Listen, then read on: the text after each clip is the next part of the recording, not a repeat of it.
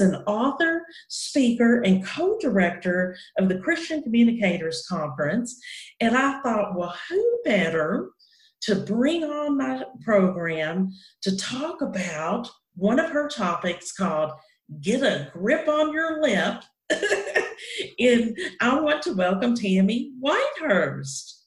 Thank you so much. And it is absolutely an honor, a treat to be with you, Adria. I really look forward to the day that we can just um, we can talk and drink a cup of coffee together in person. Yes, definitely, definitely. We are both speakers about joy. And so um, I have often said that uh, people are always saying that I'm so joyful, but I think Tammy is one up on me on the joy. I about that. I think we're on the same team, though. We're definitely on the same team. Oh, I yes. love I love a team filled with women who love the Lord and are joy filled because we have a skip in our step, we have joy in our heart, and we have a twinkle in our eye. And I will tell you that most of the time, the people that I meet, Adria, who are on our team, we've been through some tough stuff in stuff in our life. Oh, yes. That and we know what joy truly is. Yes, because we have learned that no matter what we've gone through, when we have Jesus, the joy giver in our lives, that we can overcome anything that knocks us down or tries to knock us down. That's exactly right. Weeping may Yes. last for the night, but joy That's right.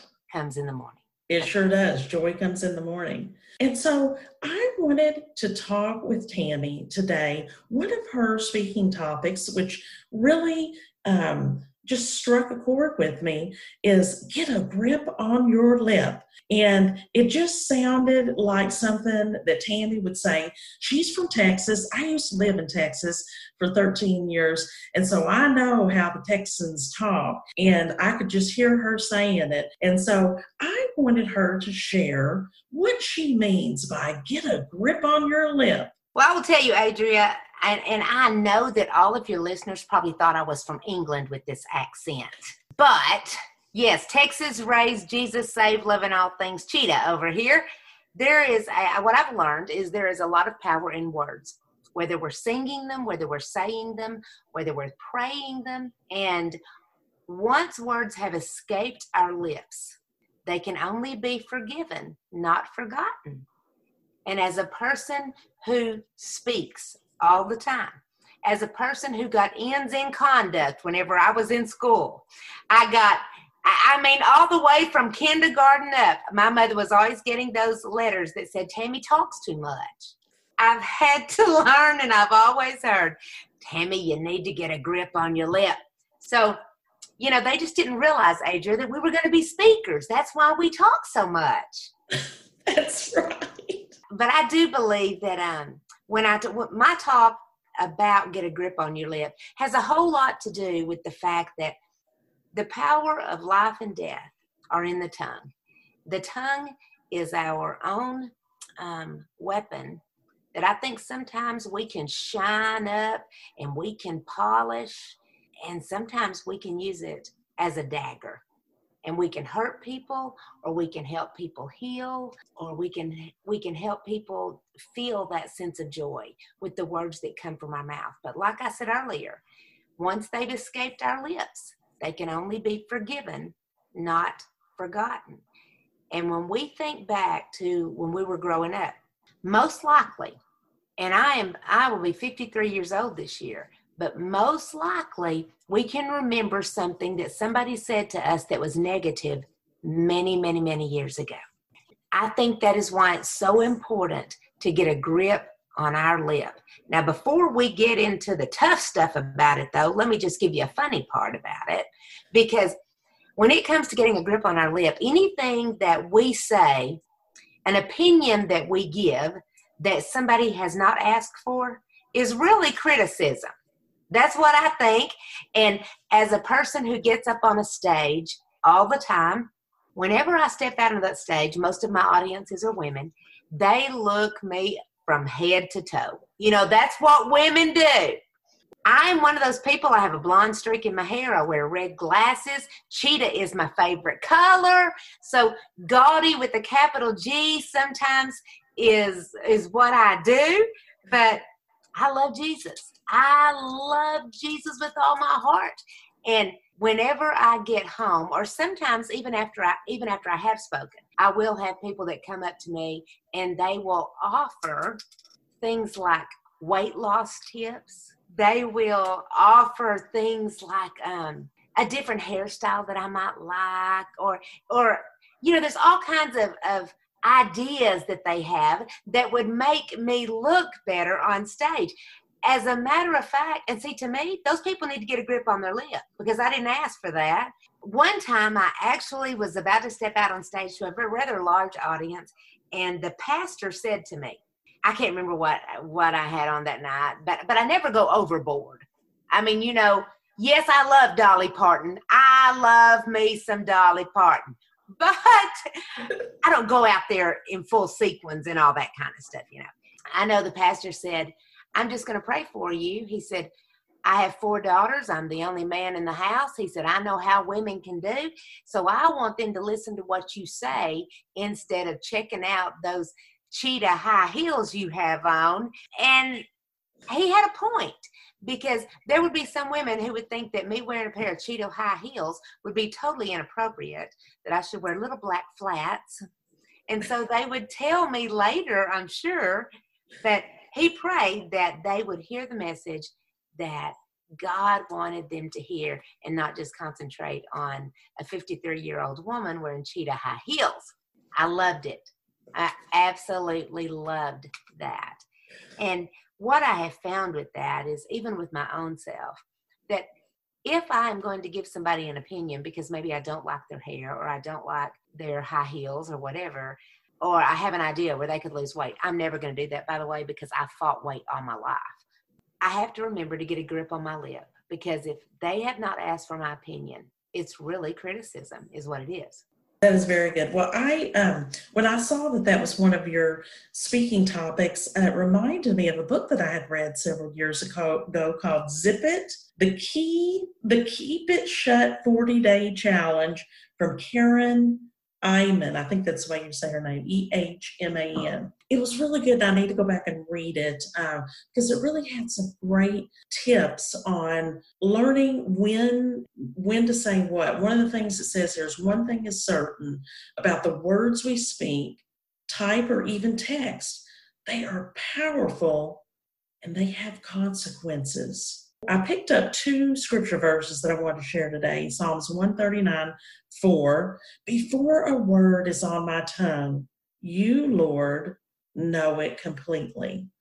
And then Proverbs 18 21. The tongue has the power of life, death, and those who love it will eat its fruit. So the tongue and the words that we say can be life or death to people.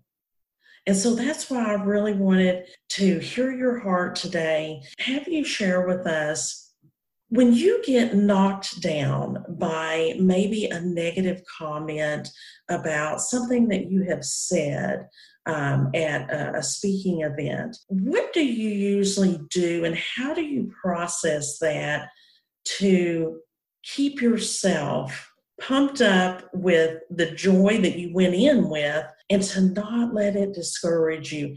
What steps or are there some practical things that you do that you can help others when they are kind of knocked down with a negative word or a negative text or something like that? Well, I know for me, when you work in the public and the public is looking at you all the time, you get very thick skin and you you almost laugh in the face of negative words, you know, a lot of times. But I don't I don't just laugh when somebody says something negative to me, but but I don't let it get so underneath my skin because I'm gonna tell you, um, Ephesians 4:29 tells us, "Let no corrupt talk, which is negative, you know, let no negative talk come out of your mouth, but only such that is good for building up, as it fits the occasion, that it may give grace to those who hear." And with that being said, if somebody does come up to me and they want to tell me that they have a weight loss product that I should try, I will immediately, I mean, I will look at them and I'm going to give them grace. First of all, I'm thinking in my mind, I would never do this to anybody what you've just done, but I'm going to give you grace. And so uh, oftentimes I'll say, you know, um, I'm on the road all the time, and the chances of me doing your program are very, very slim. But hey, if you want to send me a free sample, I'm all for that. Now, I have basically told them, no, I'm not interested. But if they want to send me a free sample, nobody ever sends me the free samples, Adria. But, but you know, we it's hard. It it's hard to laugh people off at first when you start hearing people really firing at you with negative words. But at some point, we have to tell the negative committee that meets in the boardroom of our mind to sit down and be quiet because the enemy is always going to have people who are shooting negativity at us because if we are joyful if we are happy, if we are the kind of people that have a skip in our step, there's nothing that the enemy would rather do than to trip us up. And he can do that by words that people will say to us, especially women. Change is made with words. Change, change, people can be changed one way or the other in a negative way or a positive way by the words that come from our mouth. And so I always say that I can learn something from anything that someone says to me, whether it's negative or whether it's positive, that I can learn something from that. And I can. And yeah. that I just have to look at it that way. And a lot of times I really feel sorry for the people who are the ones who are coming up to people and really, you know, kicking them in the gut with words. Hmm. And we have to kind of step out of the line of fire with people who are like that. Mm-hmm. We step out of their line of fire and we either change the subject or we we just roll on because otherwise there is nothing that the enemy would like more than for us to have stinking thinking. Yeah. And to have junk in our trunk. And that's exactly what happens when somebody is pulling all that negativity out of their mouth and onto you. That is stinking thinking, and it's the junk in their trunk coming out of their mouth. I never, when I hear people talk like that, either to me or to someone else, I listen to that and I think, Lord, always help me keep a grip on our lips so I do not make people feel that way. I think that's really uh, an interesting thought about that you said. I actually feel sorry. I do. People. Hmm. I do. I, have learned that um, when it comes to words and the things that come from our mouths, conflict is inevitable. Okay, that's going to happen, you know, with words because nobody, everybody has different opinions about different things. Conflict is going to happen, but combat is optional. We do not have to go into combat with someone. I have a thing about, I had heart surgery many years ago. They had to put an implant in my heart, not a transplant, an implant, which I will have all of my life.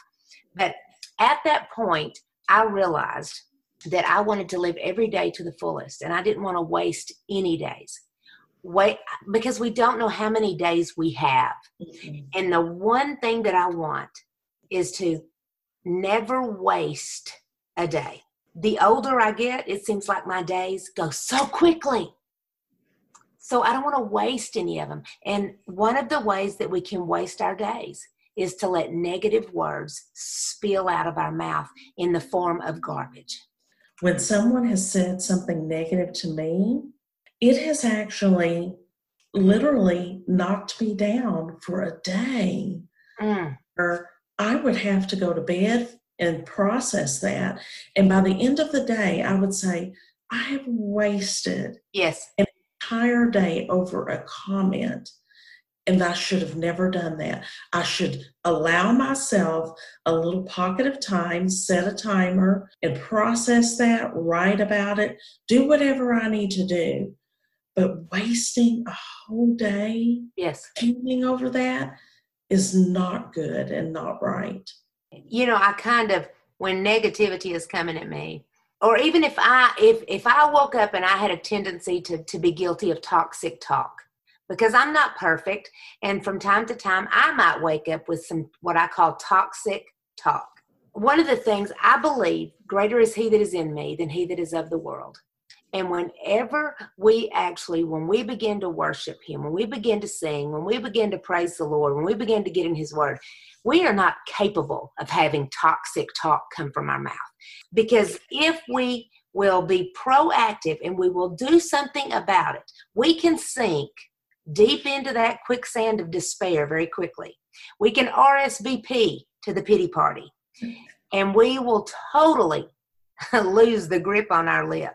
But I know one of the things that I have prayed about, I've said, Lord, put a bitter taste in my mouth if I'm about to say anything negative or if I am to gossip or discourage anyone, put a bitter taste in my mouth. I have actually taught at retreats where I have said, I've told women, pray that God would put a bitter taste in your mouth if you were going to say anything that would hurt or hinder someone in their walk. Mm. And I actually had a woman say to me one time, I'm not ready to pray that yet. Because she because there was so much unforgiveness about a subject. And when there's unforgiveness on a subject, the words that come from our mouth are going to be negative. They're going to be toxic. It's going to be stinking thinking when there's unforgiveness in an area. She was not ready to allow God to speak good words. She had a lot of bitterness and anger in her heart. And for her to say that to me makes me think, well, you know, like a kid, I, I don't want to do that right now. and that's kind of how it was. But the the only person she's robbing is herself. Yes. Because that is one day less of a joy filled life that yes. she won't she will not live a joy filled life with that in there. And any when you meet people who have who have embraced a joy filled life they have gone through some very non joyful times. And they truly recognize that living on the side where joy is that weeping may last for the night but joy comes in the morning. When they leave when they firmly have set their feet on the solid rock of faith and they say, That's the way I want to live, they don't want to sink back in that quicksand of negativity. Whenever they are around people, and this is me included, when I'm around people who are gossiping or talking negative, I just want to get out of that situation as fast as I can because all that does is that's making me, that's pulling me down, and I just can't, I can't stand it. I just yes. want away from that situation. Well, I knew that since you are a co director for a Christian Communicators Conference, I thought, well, surely she can tell us about our lips and communication skills. well, Tandy, what else? Because I really want to encourage people to be able to look out for joy every day. Tell the negative committee that meets in the boardroom of your mind to sit down and be quiet. Because I'm going to tell you, we cannot soar on wings as eagles if we keep waking up feeling like a chicken nugget. so, so if we, if really the words that come from our mouth, we have a whole lot of control over that. We do, and we have to be aware. And as a person, I will tell you, confessions of a control freak here. I, there were times in my life when I could really be a control freak. And when you're a control freak, sometimes you're trying to be in control of everyone. You, and really, you can't be in control of everyone. You just got to be in control of yourself.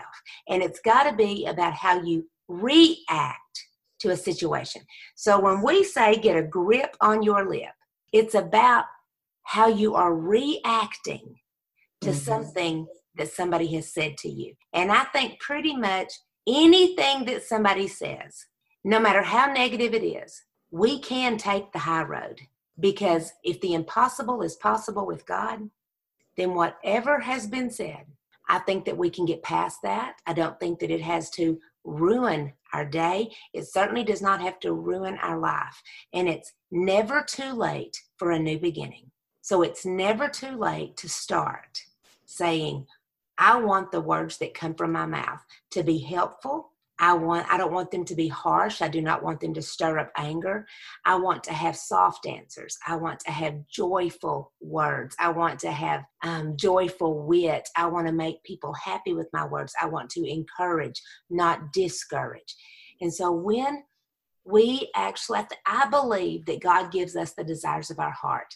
And if we really truly want to tackle the tongue, He will give us exactly what we need to do that. Thank you, Tammy, for joining me. You are so welcome. And I love talking to you because you just, you would, you make everybody feel good. You just you have got that gift. You have you're a gifted encourager. And i'm going to tell you cemeteries are filled with positive words that were never said. Cemeteries are filled with songs that were never sung.